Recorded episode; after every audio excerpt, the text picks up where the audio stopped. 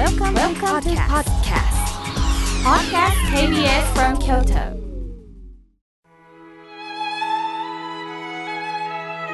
改めまして僧侶の河村明慶です今日の法話のテーマは本当の優しさについてお話しいたします本格的な暑さがまさに今ですね暑いです皆さん夏バテしていませんか？この時期は夏バテ防止に土用のうなぎを食べる習慣があります。なぜうなぎにそこまでの栄養価があるんでしょうか？うなぎに含まれる栄養価は天然のビタミン A、ビタミン B、ビタミン D、ビタミン E、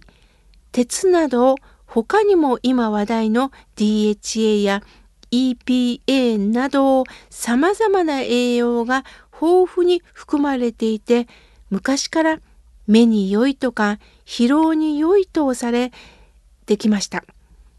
うなぎにはビタミン A、B が豊富に特に含まれているので夏バテ、食欲減退防止の効果が期待できるそうです。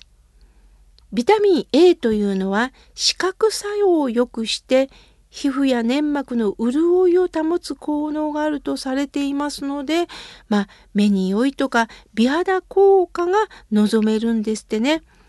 またビタミン B は疲労回復に効果があるとされ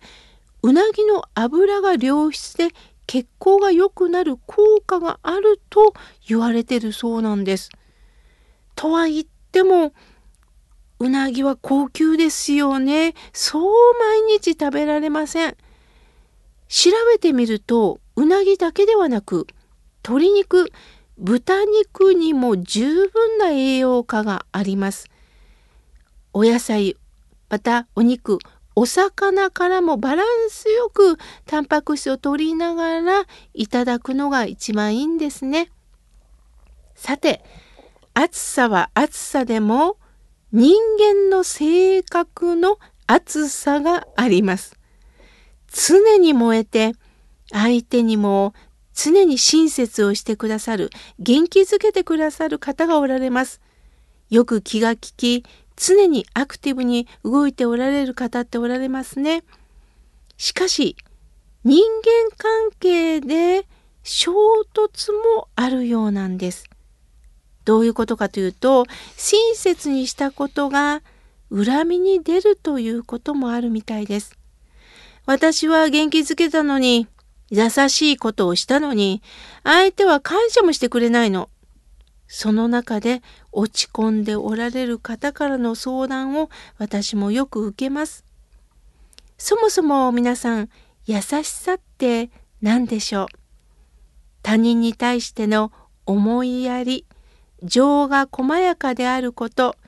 そして物に対してそんなに刺激がないというのも優しさです。どういうことかというと地球に優しい何々とか肌に優しい化粧品などとの言葉を耳にしたことがあるように優しいというのはそんなに強い刺激がないまた人間関係でも相手の気持ちを考えられる人のことです。相手の立場を想像して物事を考えられる人自分以外の人がどのように思うかを考えられる余裕が優しい人の、まあ、第一の特徴ですね。自分本位で相手が嫌がることとか不快に思うことは極力しない人の心の動きや表情を見逃さずさりげなく気遣ってくれたり助け舟を出してくださる方こういう方っていうのは優しい人なんですよね。またね優しい方っていうのは話してる途中にその話を遮ったりまた頭ごなしに批判をせず相づちを打ちながら共感してくれる人すると相手はこの人とお話ししてよかったと思える安心感があるんですね。ただ話を聞くだけではなくってちょっとした気の利いた言葉遣いをいただくと嬉しいものです。また究極の優しい人っていうのは相手の幸せを自分のことのように喜べる共感力を持った方っていうのは優しい方です。しかし本当にできるんでしょうか？やはり自分自身が満たされてないとできないと思います。私も職業立場で態度を変えずに優しく接してくれる人は素晴らしいなと思います。逆に見ていて辛いなと思うのは業者の方、お店の方、立場の弱い方に対して乱暴な言葉を使う強い言葉で相手に当たるという光景を見た時には胸が痛くなります。逆に全ての人に笑顔で「お疲れ様です」と言える方はああこんな方になりたいなと思います。つまり心に安定感があるんですね。でもよくリスナーの皆さんはね、なかなか私にはできないんですよね、なんておはがきをくださるのは本当に正直なご意見です。自分にじゃあそれができるのか、これを考えることが実は大切なことなんです。むしろなぜ私は優しい気持ちになれないのかということを考えるだけでも違うんですね。それは自分自身のことが大切にできてないのかもしれません。自分が好きになれないからこそ相手に優しい気持ちで接することができないんです。きつくなるっていうのは自分自身が何かここ心に余裕が持てないという表れなんですね。中にはね今日から優しさキャンペーンをしますと自分に優しさというのをこうシールを貼り付けたようになんか言い聞かせる方がおっしゃるんですけど今週だけは優しい人になろうと思ってもでもこれは形だけ優しい人になった感じになってるだけなんですよね。そういう時に人間っていうのは出るんです。優しいことをした後見返りがなかった時には腹が立つんです。腹が立った時には、ああ、形だけやったんやな。私は見返りだけを期待してたんやなと思えばいいんですよね。親切をしてお礼がない場合、優しくて損をしたとなるんではなく、私ができたことを喜ぶ。これが大切なんですよね。そしてぜひ皆さんに知っていただきたいのは、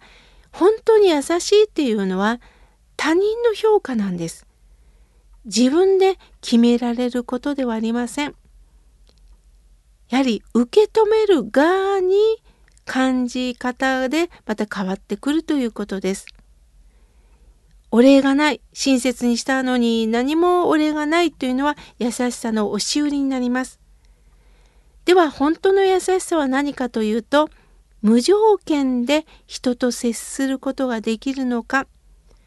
他者に与えることが喜びとなれるのかそれがさらりと自然とできた時に自分の喜びにも変わっていくんですよね。自分で優しくしなければと言い聞かせる時にはそれはもう義務でそんなんじゃないけど優しくならなければならないからと一生懸命体に鞭を打ってることになります。これはとっても不自然なことなんです。また優しくなれないと言えることが私は大切なんではないかなと思います。私もね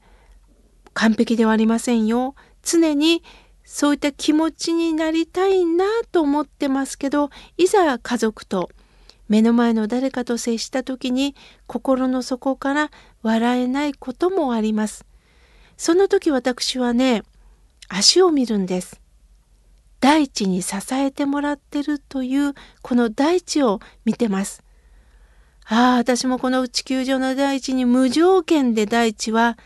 私に何にも文句を言わずに支えてくれてる。足の裏も支えてくれてるんだな。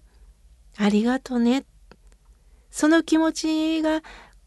大地に込められた時に私は周りにね笑顔が出せるんだなと思っています。どうか今日はあそっか私も支えてもらってるんだなということを感じながら少しの優しさを目の前の人と共存してみてください。今日は優しさについてお話しいたしました。